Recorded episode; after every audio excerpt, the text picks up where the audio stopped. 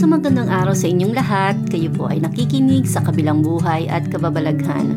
Ako po ang inyong host, si Jamie Rimorto. Layunin po ng podcast na ito ang bigyan kayo ng pag-asa at kaalaman tungkol sa kabilang buhay at kababalaghan sa pamamagitan ng pagsasalaysay ng mga totoong karanasan ng mga taong pumanaw at bumalik sa buhay. Isasalaysay ko din sa inyo ang mga kababalaghang ginagawa ng ating Panginoong Yesus sa pamamagitan ng mga taong tumanggap sa Kanya ito ay mga storyang nangyayari sa kasalukuyan na lingid sa kaalaman ng karamihan.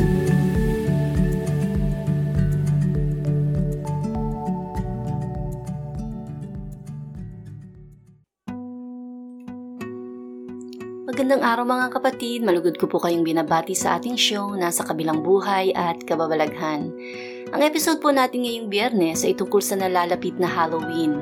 Malalaman ninyo kung ano ang ibig sabihin ng Halloween kung ano ang pinagmula nito, at kung saan nanggagaling ang pangkasalukuyang practice sa Halloween na naging tradisyon na ngayon. Mapapakinggan niyo rin ang isang napakagandang storya ng pagkatalo ni Anton LaVey, founder ng Church of Satan, laban sa spirit-filled Christian na plinano niyang sirain ang buhay isang gabi sa panahon ng Halloween.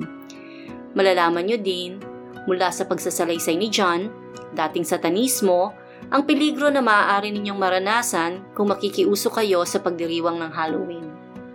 Bago po tayo magsimula sa pagsasalaysay sa mga totoong karanasan, balikan natin ang pinagmula ng salitang Halloween. Ang Halloween po ay mula sa dalawang salita na pinaikli at pinagsama na Hallow at In. Galing ito sa Scottish term na All Hallows Eve na naging Halloween na ngayon. Ang ibig po sabihin ng Hallow ay holy o banal at ang in naman ay kumakatawan sa Eve o gabi. Ang Halloween ay una sa tatlong araw ng Triduum na nagmula sa tradisyong katoliko bilang paggunita sa mga santo o saints. Kasunod po ng Halloween ay ang All Hallows Day na kilala bilang All Saints Day, na sinundan naman ng All Souls Day. Sa naunang tradisyon ng mga Kristiyanong Katoliko, ang Halloween o All Hallows Eve o All Saints Eve ay ang simula ng pagdarasal para sa mga santo o saints mula sa gabi hanggang umaga. Sa makatuwid, nagpupuyat ang mga Kristiyano noon sa pagdadasal sa tatlong araw ng Triduum. Ngayon alam na natin na ang ibig sabihin ng Hallow ay saint at ang Halloween ay gabi ng pagpupuyat para ipagdasal ang mga santo o saints, may iisip po ninyo na ang ganda pala ng intensyon sa likod nito. Ang salitang santo po o saint ay may pagkakaiba ng konotasyon depende kung saang pananampalataya ka naniniwala.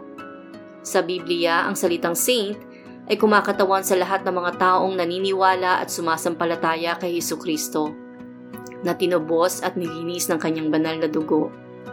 Ito po ay nasasaad sa 1 Corinthians 1.2 na nagsasabi na, To the Church of God which is at Corinth, to those who dear sanctified in Christ Jesus, called to be saints, with all who in every place call on the name of Jesus Christ our Lord, both theirs and ours. Kung ang Halloween ay dating isang araw na banal, saan ang galing ang tradisyon na pagkukostume ng mga nakakatakot at trick-or-treat?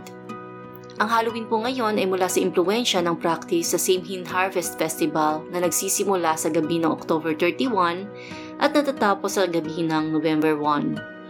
Ito ay karaniwang practice noong sinaunang panahon ng mga Celts sa Europa o mga sinaunang tao sa Ireland, Scotland, Wales, Brittany, France at Spain na may iisang lingwahe, kultura, paniniwala at tradisyong espiritual. Isa sa mga gawain nila sa araw na ito ay ang pagbubukas sa libingan ng mga namatay na tao dahil naniniwala sila na ito ay portal sa kabilang mundo. Sa araw din na ito ay may mga nangyayaring mga sakripisyo at pagsisiga sa apoy. Para sa kanila, ito ang araw kung saan manipis ang pagitan sa mundo ng tao at ng mga espiritu. Kung saan ay madaling makapasok ang mga espiritu nito sa mundo ng tao. Naniniwala sila na para hindi magalit ang mga espiritu na to, kailangan silang alayan ng mga pagkain at inumin upang hindi sila nito gawa ng masama sa panahon ng taglamig kung saan mas maikli ang araw kumpara sa gabi. Naniniwala din sila na sa araw na ito bumibisita ang mga kaluluwa ng mga yumao nilang kamag-anak. Kasama sa tradisyon nila ang pagsusuot ng costume ng ishi habang kumakatok sa pintuan ng mga bahay-bahay para kumanta o tumula kapalit ng pagkain. Ang pagkukostume ay paraan nila para gayahin ang itsura ng ishi na maihahalin tulad sa mga fairy at malalaking elf na may bland at mahabang buhok. Yung nabalikan na natin ang pinagmula ng salitang Halloween, at ang impluensya ng paganismo na kasulukuyang nakikita natin ngayon sa talamak na pagsusuot ng mga nakakatakot na costumes at ang pagkakaroon ng trick or treat, pakinggan natin kung bakit gustong gusto ni Anton LaVey, founder ng Church of Satan, ang araw na ito. Para sa kanya, ang pagbibihis sa pamamagitan ng pagsusuot ng costume o pagmi-makeup para ipagdiwang ang Halloween ay simbolo ng pagbibigay karapatan kay Satanas na pagharian ka Sinabi niya rin na kung ginagawa mo ang paganismong tradisyon na ito, ay wala kang kamalay-malay na ibinibigay mo ang iyong katauhan sa Diablo. Natutuwa siya na kahit ang mga Kristiyano ay nagdidiwang ng mga ito. Sabi niya, Masaya ako na pinapayagan ng mga Christian parents ang mga anak nila na sambahin ang Diablo na kahit isang gabi sa loob ng isang taon. Welcome to Halloween. Kaya pala ang lakas ng loob ni Anton LaVey na atakihin si Pastor Dave Ryan sa panahon ng Halloween dahil maging ang mga anak ng Diyos ay nakikiisa sa kapangyarihan ng Diablo sa panahong ito. Ito ang panahon kung saan siya ay nagpapalakas, nagpapalaganap ng impluensya, naghahasik ng lagim at inaalaya ng mga sakripisyo. Pero para sa mga anak ng Diyos na alam ang kapangyarihang ibinigay sa kanila sa pangalan ni Jesus, Gaano man kalakas si Satanas sa araw na ito at gaano man kalakas ang kapangyarihan na ibinigay niya sa kanyang mga alagad, wala itong magagawa sa kapangyarihan na nagmumula kay Jesus. Pakinggan natin ang paglalaban ni Pastor Dave at ni Anton LaVey sa gabi ng Halloween. Magandang bati po sa inyong lahat. Ako si Dave Ryan. Kami po ng aking asawa ay nagpapastor sa simbahang Glad Tidings sa Yuba City, California. Isasalaysay ko po sa inyo ang aming karanasan noong 1997 nang may magpuntang isang babae sa simbahan namin na nilapit namin kay Kristo. Wala siyang matuluyan noon at kinupkup namin siyang mag-asawa. Maraming nangyari mga kababalagan sa bahay namin simula nung dumating siya. Napakaraming poltergeist na nangyari gabi-gabi o ang paglutang at paggalaw ng mga bagay-bagay na walang tao. Napakahabang istorya nito para ikwento ang detalye nito ay nasa libro na The Serpent and the Savior. Nanatili siya sa bahay namin ng sampu at kalahating buwan. Sa loob ng panahon na yon, walang tigil ang ginawa naming deliverance sa kanya, araw at gabi. Ako naman si Cheryl Bryan.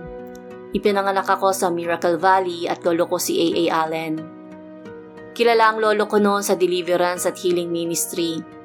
Pero hindi ito ang linya naming mag-asawa. Nagpapastor lang kaming mag-asawa sa simbahan at minamahal ang aming mga tupa sa lahat ng aming makakaya. Inudyok ako ng banal na espiritu na mag-fasting kasabay ang pagdadasal at sinabing importante ang deliverance. Na dapat namin gawin ang deliverance. Kaya sabi ko sa asawa ko na dapat namin itong gawin. Wala kaming kaalam-alam na nasa tabi lang namin ang graduate course sa deliverance. Para sa gawa naming may kindergarten level sa deliverance, Napaka-intense ng experience na binigay sa amin. Nang dumating ang babaeng ito sa simbahan namin, sira ang buhay niya. Kalbo siya at nakasuot ng wig na sira-sira. Wala din siyang ipin at mukhang kaawa-awa. Makikita mo na dumaan siya sa napakaraming paghihirap sa buhay. Nang makita ko siya, nadurog yung puso ko. Narinig kong banal na spirito na nagsasabi sa akin na Dalhin mo siya sa bahay mo at ituring mo siya bilang kapatid na babae. Sinabi ko to kay Dave at sumagot siya na kung nararamdaman mo na yan ang dapat gawin, yan ang gagawin natin.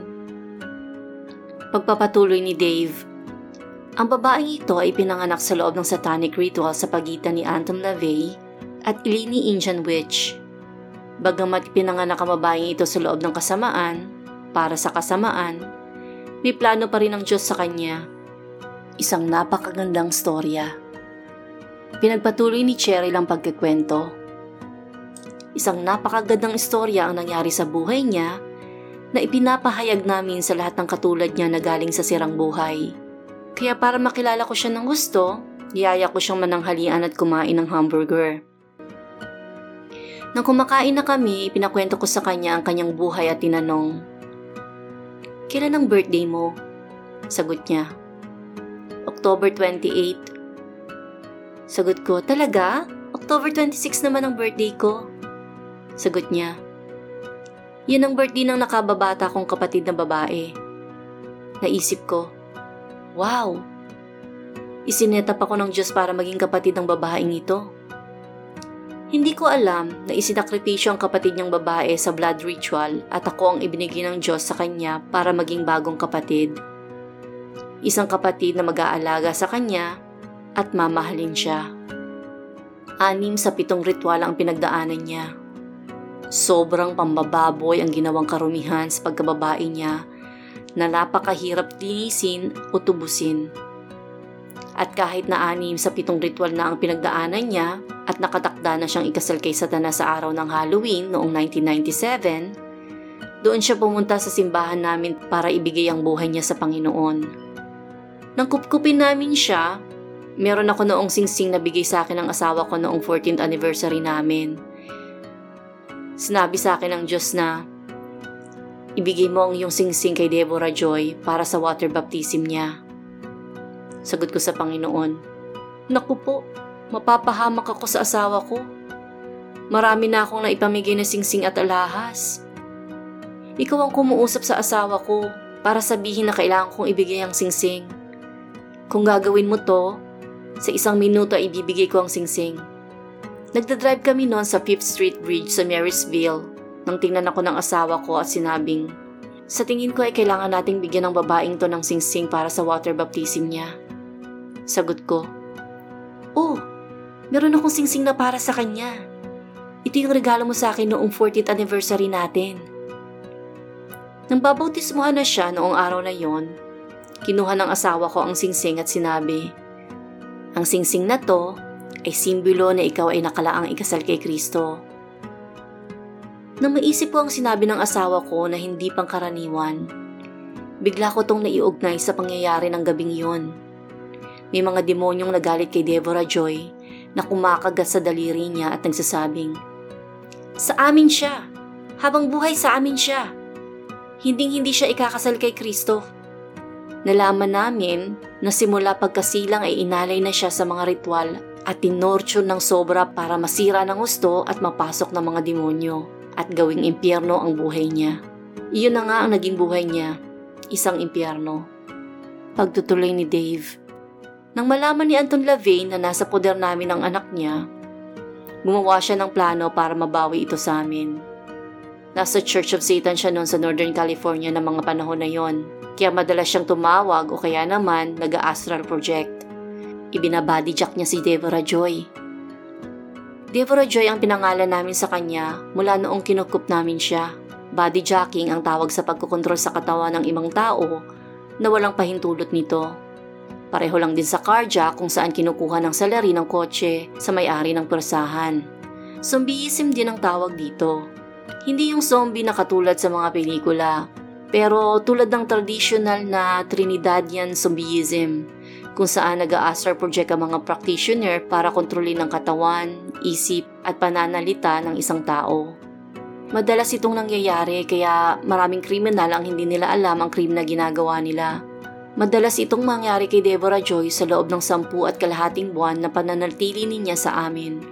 Isang beses, sinabi ni Anton LaVey gamit ang katawan ni Deborah Joy na, Hintayin mo ang pagsapit ng Halloween. Ikakasal si Ray Ray kay Satanas at isasakripisyo namin siya bilang blood sacrifice sa gawin ng seremonya sa Halloween. Ray Ray ang tawag niya sa anak niya. Binantaan niya kami hindi namin alam ang tungkol sa mga kultong ito bago namin pasukin ang landas na to. Pero na kay Jesus ang tiwala namin. May tiwala kami sa Espiritu ng Diyos. Alam namin na mas makapangyarihan si Kristo sa lahat ng anumang kapangyarihan. Madalas niya akong tawaging preacher boy. Bilang panglalait at pangliliit, sasabihin niya sa akin, Preacher boy, kapag dumating ang Halloween, malalaman mo kung bakit ko pinaglilingkuran ng hari ng kadiliman at hindi ang kaawa-awa at mahina mong si Jesus. Ganon niya kutsain si Yeso Kristo, pagsasalaysay ni Dave. Nagpatuloy naman si Cheryl.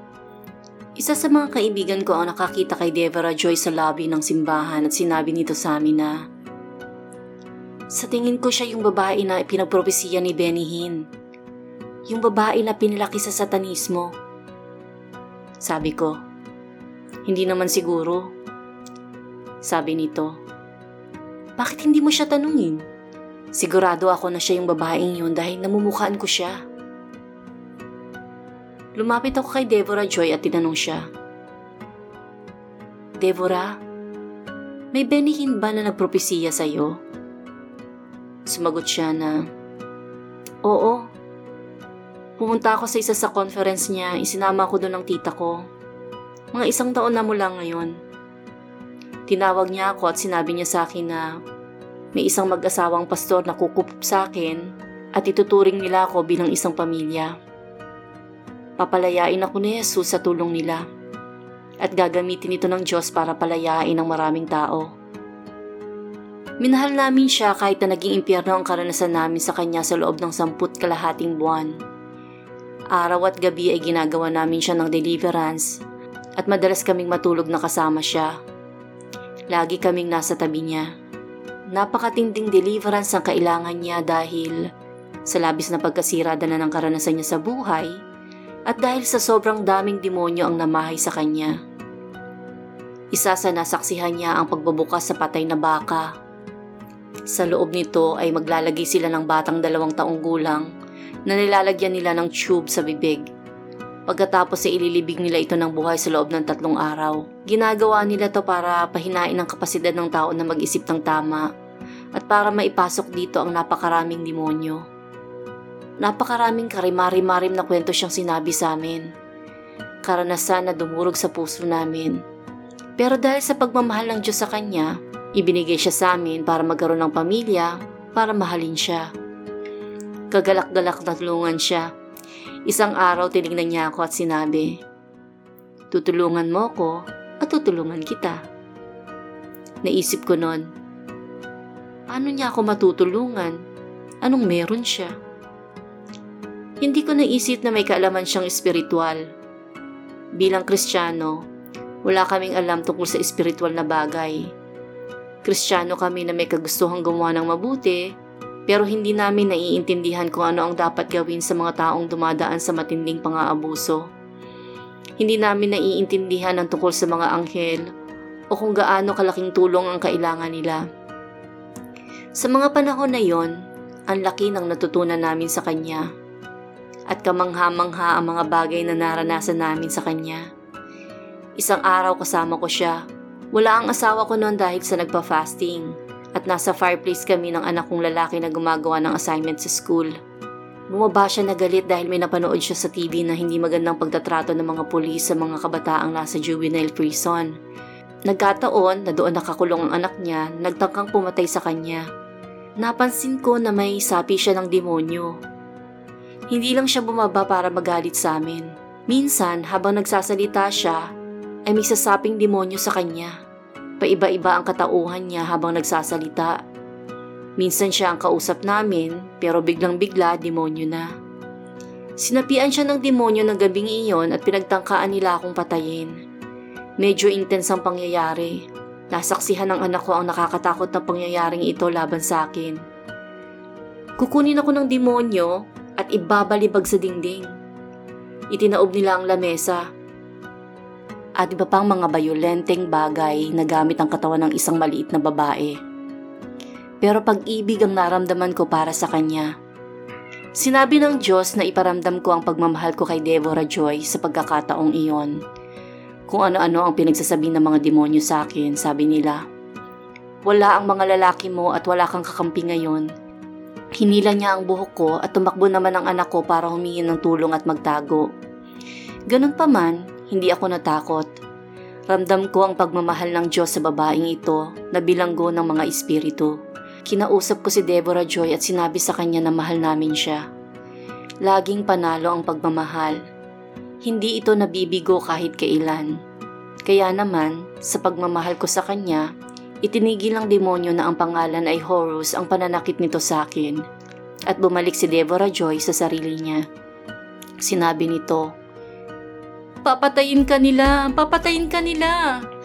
Sabi ko, hindi, hindi nila ako papatayin. Natutunan kong magmahal ng isang taong kaawa-awa kahit ano pa man ang kapalit nito. Iyon ang natutunan ko sa karanasang ito. Itinuloy ni Dave ang pagkakwento. Sabi niya, Bago dumating ang Halloween, binabantayan namin si Deborah Joy. Alam namin na may balak ang buong Church of Satan at si Anton LaVey nakahindik-hindik sa mga araw na yon. Plano na nila ito sa loob ng maraming buwan. Pero hindi namin alam kung paano nila ito isasakatuparan. Nag-imbita kami ng mga intercessor sa simbahan namin para samahan kami. Alam namin na ang ritual nila ay nagsisimula ng alas 12 ng gabi hanggang alas 3 ng madaling araw. Nasa amin na ang mga intercessors mula alas 9 ng gabi. Nagba-fasting kami at nagdadasal. Tatlong oras kaming magdadasal bago sila umatake ng alas 12. Labing limang minuto bago mag alas 12, bumaba si Deborah Joy para magpaalam sa amin. Lalakad lang daw siya para bumili ng kape sa 7-Eleven. Alam namin na hindi ito normal pero mukha naman siyang maayos nang sabihin niya to. Pero sinabi ko sa kanya na, Deborah Joy, hindi mo pwedeng gawin yon dahil alam mo may plano sa iyo ang Church of Satan. Pakiusap lang, umakit ka sa kwarto mo at magdasal. Matapos kong sabihin yon ay tumayo ako para bantayan ang front door sa dating bahay namin sa Yuba City. Si Cheryl naman ay nakabantay sa back door. Pareho kami nagdadasal noon. Habang nagdadasal kami, may mga sasakyan ng pulis ang dumating. Umandar ang sirena nila at ilaw. Tumigil sila sa harap ng bahay namin. Tinignan ko kung ano ang nangyayari. Tumakbo si Deborah Joy sa harap ko at kung ano-anong masasamang salita ang binitiwan laban sa akin. Sinabi nito na masama akong tao, na pinagsasamantalahan ko siya, at ikinulong ko siya sa bahay ko ng halos isang taon. Kinuha ko siya para protektahan at inireview ang mga espiritu na nasa kanya. Hindi ko alam na si Anton Lavey ang gumagamit ng katawan niya at yun din ang tumawag sa 911 at sa pulis para hulihin ako. Tinutukan ako ng baril ng mga pulis at sinabihan na tumaob sa lupa. Sinabi nilang dadali nila ako sa kulungan. Sumama si Deborah Joy sa kanila na may sapi ng tatay niya. Minumura niya ako at sinusumpa. At biglang lumabas sa bibig niya ang madalas na sinasabi ng tatay niya. Sabi ko sa iyo, preacher boy, na kapag dumating ang Halloween, malalaman mo kung bakit ko pinagsisilbihan ang Panginoon ng Kadiliman. Huhulihin na sana nila ako nung gabing yon pero meron kaming trauma ministry na may kaugnayan sa 911. Nakukuha namin ng mga tawag at nagpapadala kami ng tao para tumulong. Ang kaibigan kong si Lu ang nakatoka ng gabing yon. Isa din siyang pastor. Pumunta siya sa bahay namin bago ako isakay sa kotse ng mga pulis. Nagdadasal ako noon. Alam ko na Diyos ang kumikilo sa akin para gumawa ako ng mga bagay na mas mautak sa akin. Kinuha ko ang phone ni Cheryl at inabot ito kay Lou na may suot na badge ng trauma intervention noon. Sinabi ko kay Lou na nasa panganib si Deborah dahil sa balak ni Anton Lavey na kidnapin ito para dalhin sa Satanic Ranch. Inutusan ko siya na ilagay sa bulsa ni Deborah yung phone para matrak namin kung nasan siya. Bilang trauma intervention counselor, nakiusap si Lou na umupo sa tabi ni Deborah sa quad at nagtagumpay itong ilagay ang phone sa bulsa ni Deborah Joy. Kinuha ng mga pulis si Deborah Joy at nakausap ni Lou ang mga pulis. Sinabi ni Lou na respetadong pastor si Dave at ang babaeng tumawag sa kanila ay may matagal ng history ng mental problem. Kung aarestuhin nila ako ng gabing yon at mapapatunayan na mali sila, pwede silang mawalan ng trabaho. Kaya hindi nila ako inaresto ng gabing yon at kinuha nila si Deborah Joy na may sapi ni Anton LaVey. Nagdasal kami sa Diyos na huwag hayaang may mangyaring masama kay Deborah. Nagdesisyon kaming maghiwalay para malaman kung saan dadalhin si Deborah. Tumulay ako sa Satanic Ranch na nasa Grass Valley sa California habang si Cheryl at Lou ay pumunta sa binansagan naming Hell Motel dahil sa mga mangkukulam na nagtitipon doon. Na makita ni Cheryl na nandun si Deborah, bumalik ako para samahan sila. Tinawagan namin ang mga intercessors na nasa bahay. Nang pupunta na kami sa motel, biglang inilagay sa isip ko ng Diyos na putulin ang silver cord ni Anton LaVey.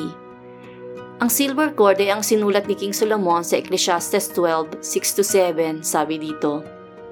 Remember your Creator before the silver cord is loosed, or the golden bowl is broken, or the pitcher shattered at the fountain, or the wheel broken at the well. Then the dust will turn to the earth as it was, and the spirit will return to God who gave it. Ibinulong ito ng Diyos sa isip ko. Alam kong matindi ang dating nito at sangayon ako. Sinabi ko sa intercessors na ipagdasal naming lahat ang iisang bagay. Naputuli ng Panginoon ng silver cord ni Anton LaVey. Ito ang ginawa namin.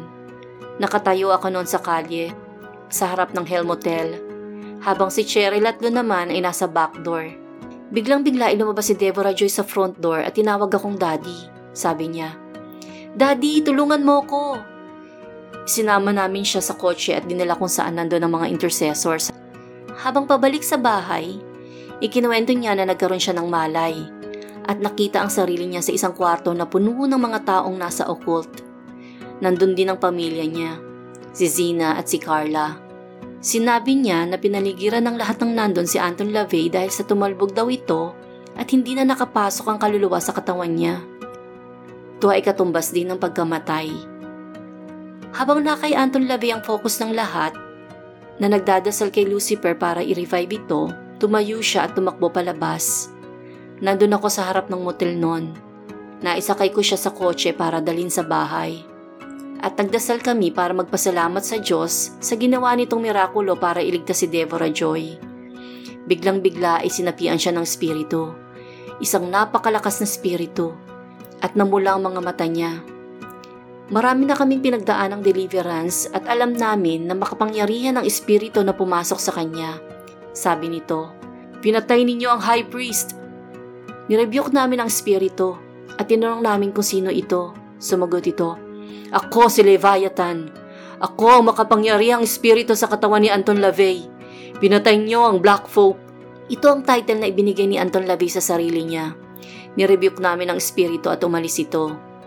Dito namin nalaman na patay na si Anton LaVey Pagkatapos nito ay iba namang espiritu ang pumasok kay Deborah Joy. Sinabi nito, Pinatay ninyo ang ama ko, mga mamamatay tao! Nang sabihin niya to, alam ko na kung hindi si Carla, si Sina to. Kaya tinanong ko ang espiritu, Sino ka? Si Carla o si Sina? Si Sina ang sumapi kay Deborah, sabi nito. Paano niyo nagawang patayin ng Black Pope? Sabi ko sa kanya, Zina, alam mong may autoridad kami para gawin yon. Bumalik ka sa katawan mo ngayon at iwanan si Deborah o puputulin din namin ang silver cord mo. Nang marinig niya to ay agad niyang nilisan ang katawan ni Deborah Joy. Iyon ang Halloween night ng 1997. Maraming taon na ang nakakalipas pero maliwanag pa rin ito sa isipan namin. Noong araw na yon, hindi alam ng mundo na patay na si Anton LaVey. Pero kami, alam namin na hindi lang siya patay Namatay siya sa spiritual contest sa pagitan ng spirit-filled Christians laban sa mga kampon ng mga occult. Matapos ang gabing yon, narinig namin ang balita na namatay siya sa cardiopulmonary disorder. Tumigil ang puso niya sa pagtibok. Ang kanyang pagkamatay ay pagkamatay din ng Church of Satan. Matapos nito ay inuwi namin si Deborah Joy sa bahay na pinalaki para maging bride of the beast na-involve siya sa kulto pero ibinigay siya ng Diyos sa isang pamilyang nagmamahal sa kanya at kumakalinga. Hindi ito naging madali para sa amin pero pinalaya siya ng Diyos. Ngayon ay isa na siyang masayang babae na nakatira sa kabilang panig ng bansa at kasal sa kanyang asawang si Billy sa loob ng sampung taon. Ligtas ang kanyang pamilya at ang kanyang buhay ay isang napakagandang storya ng kapangyarihan ng banal na spirito. Higit sa lahat, nag-iwan sa akin ang pagmamahal ng Diyos para sa lahat ng taong may isirang buhay. Gagawa ang Diyos ng maraming paraan para iligtas sa mga taong tumatawag sa Kanya. Nasa puso namin na makitang malaya ang mga taong nakaranas ng impyerno sa buhay. Napurihin ang isang tunay at buhay na Diyos. Marami kaming nakitang mirakulo, mga kamanghamanghang bagay noong mga panahon na yon. Nakita namin kung papaano kumilos ng madumi ang kadiliman at nakita din namin ang kahanga-hangang pagkilos ng Diyos at ng kanyang mga anghel. Ito ang landas ng pagkatuto namin at patuloy pa rin kaming natututo. Ang kalayaan ay pagsusumikap. Iyon ang nangyari kay Deborah Joy. Nagpapasalamat ako sa Diyos dahil maayos na siya. Na marami kaming natutunan sa Kanya at marami siyang natutunan sa amin. Araw-araw kaming umuunlad para matuto. Yan ang aming istorya ng kababalaghan. Maraming beses na namin itong isinalaysay sa buong mundo. Sa tuwing ikinikwento ko to, nalulula ako sa hindi kapanipaniwalang pagmamahal at awa ni Kristo at sa kakayahan niyang gamitin ng ordinaryong tao na naniniwala sa otoridad na binigay sa kanila ni Jesus sa pangalan niya. Kaya ano man ang gawin ninyo at saan man kayo pumunta, alalahanin nyo na meron tayong kapangyarihan laban sa kapangyarihan ng kadiliman sa pamamagitan ng pangalan at kapangyarihan ng Panginoong Heso Kristo. Pagpalain kayo ng Diyos. Ito naman ang paalala ni John Ramirez, dating general ni Satanas at practitioner ng Santeria. Dati akong general sa mundo ng kadiliman, sa pangkukulam. Nakikipag-usap ako kay Satanas gaya ng pakikipag-usap ko sa tao Meron kaming direktang komunikasyon. Meron kaming relasyon. Ang Halloween ngayon ay ang pinakamahalagang araw para sa Diablo dahil maging ang mga nagsasabing Kristiyano ay nagpa-practice nito. Nagsusuot sila ng costume, nagpipintura sa pintuan nila, at naglalagay ng nakakatakot na kalabasa sa harap ng bahay nila. Unang-una kapag naglabas ka ng nakakatakot na kalabasa ay inirepresenta mo ang demonyong ito na kumukontrol sa mga ilog. Ito rin ang demonyong si Ostyun ng Santeria. Sa pagbibigay mo ng representasyon nito, iniimbita mo sila sa bahay mo. Binibigyan mo sila ng daan para makapasok sa bahay mo at sa buhay ng pamilya mo. Isa sa mga nalaman ko sa Diablo ay ang pagkagiliw niya sa araw ng Halloween dahil talamak na itong ipinagdidiwang. Ito ang araw ng pakikipag-isa ng tao sa kanya dahil sa pagsuot nila ng costume. Walang silbi ang pagbabasa mo ng Biblia ng dalawampung beses sa isang araw kung tatalikod ka dito para ipagdiwang ang Halloween. Hindi lang ang sarili mo ang nilalagay mo sa peligro sa Diablo, pati ang buo mong pamilya. Sinabi din sa akin ni Satanas noong general niya pa ako na ito ang bukas na pinto para magkaroon ng sumpa ang inyong lahi hanggang sa ikalimang henerasyon. Alam ni Satanas na kapag ipinagdiwang mo ang Halloween, Ipagdidiwang din ito ng mga anak mo hanggang sa mga susunod na henerasyon. Generational course ang dala nito na may ripple effect sa pamilya mo at sa mga tao sa paligid mo. Hindi ako makapaniwala na may mga simbahan na nagdidiwang ng Halloween. Dinadalhan lang nila ng sumpa ang simbahan nila sa paggawa nila nito. Wala silang dapat ipagdiwang kung hindi ang pag-aani ng kaluluwa para kay Jesus. Pwede kang magbigay ng candy sa buong taon kung yun ang gusto mo. Ipagdiwang natin ang pagkabuhay ni Jesus. Ipagdiwang natin ang Simana Santa na simbolo ng pagkamatay at muling pagkabuhay ni Jesus. Hindi na natin kailangan pang hintayin ang Halloween. Wala ang Halloween sa Biblia. Isa sa mga panluloko ni Satanas sa ipalitan ng pagkakakilalan mo bilang nilalang ng Diyos. Kahit paanong costume ang isuot mo, o kahit mag-makeup ka o magsuot ng sirena o Casper o Ninja Turtle. Ginawa ng Diyos si Eva at si Adan na perpekto lahat ng nasa Garden of Eden ay perpekto. Nang kinausap sila ng Diablo, kinumbinsi sila nito sa kasinungalingan. Nilito sila sa kung sino sila bilang nilalang ng Diyos. Kapag nagsusuot ka ng Halloween costume, pinapalitan mo ang pagkakakilanlan mo bilang anak ng Diyos. Ito ang nagbubukas ng pintuan para atakihin ka ng demonyo sa buhay mo. Sa araw na to, isinusuko mo sa Diablo ang katauhan mo. Madalas hindi alam ng mga Kristiyano kung sino sila.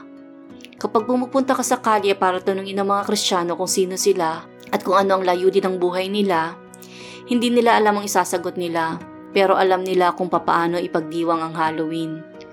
Kung ipagdidiwang mo ang Harvest Festival, ipinagdidiwang mo ang Halloween. Ito ang problema sa mga Kristiyano ngayon. Sa halip na sila ang makaimpluwensya sa mundo, baliktad ang nangyayari. Sila ang naiimpluwensyahan ng mundo. Sa halip na dalhin ang mundo sa simbahan, ang mundo ang nakakarating sa simbahan. Ngayon ang simbahan ay entertainment, amusement park, at circus na kailangang ma-entertain ng mga tao para mapanatili sila. Hindi ko na dapat sabihin ito pero sakripisyo ni Jesus sa krus ang dala ko. Ang Diyos na ang bahala sa kanila. Kung babalikan mo ang mga records sa nakaraan, taon-taon ay makikita mo na sa araw ng Halloween, nawawala ang mga tao dahil sa ginagawa silang sakripisyo. Dito din nangyayari na hinuhukay ang mga bungo ng mga tao sa sementeryo, ang mga kalansay. Kung maaalala ninyo ang nabalitang pag-atake ng batang lalaki sa sinihan sa Colorado sa isang mama, may sapi ito ng demonyo. May sapi ang bata at nagdiwang siya ng Halloween. Isa na din yung kabataang lalaki na umatake sa eskwelahan sa Connecticut. Nagdiwang din ito ng Halloween. Ang Halloween ay kabaligtaran ng araw ng pagkabuhay ni Jesus. Importante ang Good Friday at Resurrection Sunday na ipagdiwang ng mga Kristiyano dahil kung wala ang dalawang ito, walang Kristyanismo. Kung walang Halloween, hindi maglilipa na ang mga demonyo. Matapos ang Halloween, may All Saints Day na ipinagdidiwang ng November 1. Bumibili ang mga tao ng kandila. Naghahanda sila para ihandog sa mga namatay nilang kamag-anak. Ang hindi nila alam, sa demonyo nila inaalay ang mga yon. Paano mo masasabing kristyano ka kung pinagdidiwang mo ang mga ito? May ihahalin tulad ito sa akin na may asawa pero nakikipagtalik sa puta. Mahal ko ang asawa ko pero nakikipagtalik din ako sa puta. Walang saysay, di ba? Hindi mo pwedeng intindihin ang mga ganitong rason. Umaatake ang mga demonyo sa pagdidiwang mo ng Halloween. Isa itong pintuan hanggang sa limang henerasyon para magkaroon ng sumpa ang lahi mo. Sa isip ng tao, historical lang ang Halloween, isang storya. Ang hindi nila alam, kapag nagdidiwang sila ng Halloween, binibigyan nila ng karangalan ng Diablo. Yumuyuko sila dito. Dati akong satanista at ang pinakamalaking pangukulam na ginagawa ko ay sa araw ng Halloween. Dito ko pinapatay, ninanakawan at winawasak ang mga Kristiyano. Isa o dalawang linggo pa lang bago dumating ang araw ng Halloween, Naghahanda na ako. Pinaplano ko na ang kamatayan mo sa October 31st. Meron akong kabaong, mga buto, gayuma, lahat meron ako. Karumal-dumal ang Halloween sa mata ng banal na Diyos. Kung ganun, bakit ka magdidiwang ng Halloween? Kung gusto mo magdiwang sa araw na to, mag-imbita ka ng mga kaluluwa sa simbahan para pagpalain sila. Sa ganong paraan, bibigyan mo ng karangalan ng Diyos hindi ka tinawag ng Diyos para magdiwa ng Salwin harvest o maglagay ng nakakatakot na kalabasa o kulayan ng pintuan mo o maglagay ng sapot ng gagamba o mga goblins o kung ano-anong nilikha ng demonyo sa bintana mo o pintuan. Kung ginawa mo to noon, kailangan mo tong pagsisihan. Hilingin mo sa Diyos na patawarin ka niya. Isara mo ang pintuan na binuksan mo noon at putulin mo ang pagkakatali mo at ng buo mong pamilya sa kaaway hanggang sa mga susunod na henerasyon. Lason ito sa mga believer at maging sa mga non-believer. Kung titignan mo ang balita sa dyaryo pagkatapos ng Halloween, ilan sa mga non-believers ang namamatay sa pagkakabaril at pagkakasaksak. Ilan ang mga nababalitang nawawala. Kung maglalaro ka sa apoy, mangangamoy kang sunog. At hindi lang yon, masusunog ang bahay mo. At walang matitira sa iyo dahil hindi patas ang jablo isa sa mga strategy niya ang Halloween para maghasik ng lagim. Paniwalaan niyo ang mga sinasabi ko dahil 25 years akong nandito. 25 years akong may pag-iisip na katulad sa demonyo. Ginagawa namin ang pagnanakaw, pagpatay at pagwasak ng buhay ng tao sa pamamagitan ng mga pagdiriwang ng mga araw na tulad na to. Wala itong layunin kung hindi ilayo kayo sa krus ng Kalbaryo. Para ilayo kayo sa tunay na layunin ng buhay ninyo at tadhana na makilala si Yesu Kristo.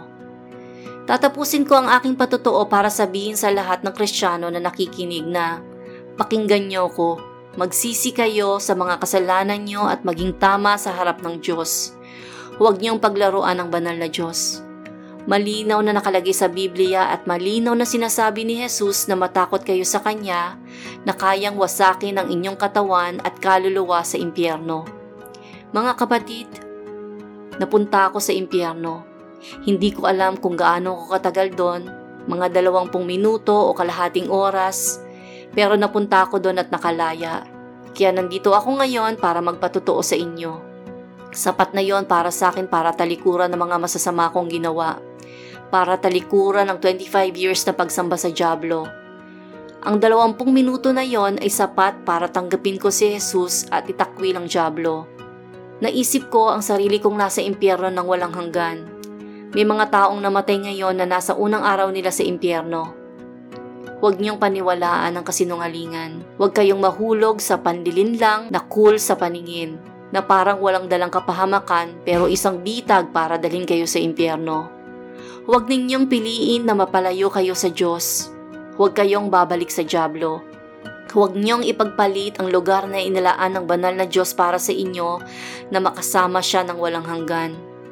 Hinuhugasan ko ang aking mga kamay. Ngayong nasabi ko na sa inyo ang tungkol sa kaalaman ko sa Halloween. Kung gusto nyo pa rin ipagdiwang to, nasa sa inyo yon. Kung gusto nyong ipagdiwa ng Salwin Harvest sa simbahan nyo, nasa sa inyo yon. Ang sinasabi ko sa inyo ngayon, sino man ang magdiwang ng Halloween ay isinumpa. Magsisi na kayo at lumapit kay Heso Kristo. At dyan po natatapos ang ating episode tungkol sa Halloween. Sana ay naliwanagan kayo tungkol dito. Inaanyayahan ko po kayo na i-share ang podcast na to sa lahat para maiwasan ang sumpa na dulot ng Halloween sa buhay nila. At kung may karanasan po kayo na dakilang kapangyarihan ng Diyos sa inyong buhay na gusto nyong isalaysay sa podcast na to, mag-iwan lang po ng mensahe sa Facebook page ng Precious Soul. Sa susunod na episode po ay mapapakinggan ninyo ang tungkol sa totoong karanasan ni Erica nang siya ay mamatay sa siyam na taong pag-inom ng diet pills para maging katanggap-tanggap sa mata ng lipunan. Sa kanyang pagkamatay, inapunta siya sa langit at doon ay maraming mga kamanghamanghang bagay siyang nakita at natutunan. Nakita niya rin ang pag-aapoy ng mundo, ang pagkaligtas ng maraming tao, at ang pagkasunog ng mga naiwan dito. Napunta rin siya sa gilid ng impyerno bago ibalik sa katawan niya sa lupa. Abangan natin ang toong karanasan ni Erika sa ating show na Sa Kabilang Buhay at Kababalaghan. Ako po ang inyong host, si Jamie Remorto na nagpapaalam sa inyong lahat. At sa pangalan po ni Jesus, naway tumanim po sa puso at isip nyo ang mensahe ng podcast na ito dahil hindi natin hawak ang ating buhay. Kapag binawi po ito, siguraduhin po natin na ang pinili natin na makasama ay ang ating Panginoong Jesus. Hanggang sa susunod na linggo, Shalom.